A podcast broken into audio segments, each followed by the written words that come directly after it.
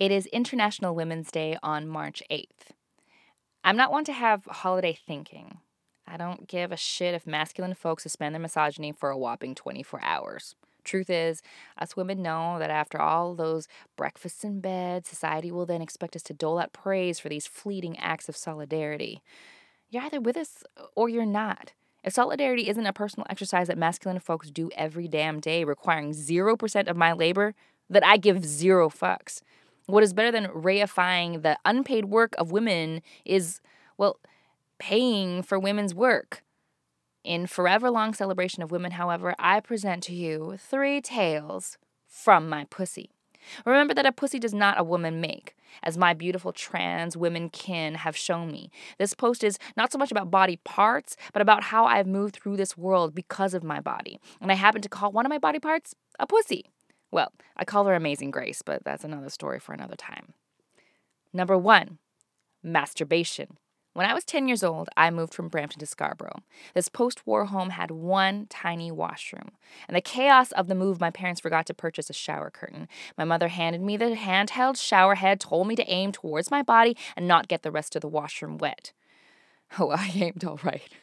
I aimed right at my clit and experienced what felt like a roller coaster ride that I wanted to experience again and again and again. My friends, I had the cleanest pussy east of Victoria Park. Hell, maybe in the entire Greater Toronto Area. Of course, the rest of me was pretty dirty because I was too busy riding the body rocket to Orgasmville, but my pussy was spick and span. 2, birth.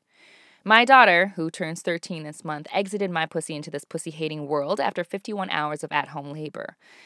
I do not know what the fuck she was doing in there to take so long. She was acting like one of those hotel guests who overstay their welcome to take advantage of the free high-speed internet and satellite television. Shit on a stick, that kid took her sweet time. By the end of this ordeal, I was on all fours, literally shouting at the opening of my money hole, telling her to get the hell out.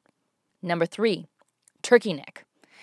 I did not know that there was shame attached to long labia until a stripper friend of mine told me that some strippers tuck their labia in order to appear more youthful. Suddenly, I was terribly embarrassed by the look of my pussy. How long did they have to be considered ugly? Well, a Facebook beam helped inform me of this misogynistic standard of measurement. The turkey neck!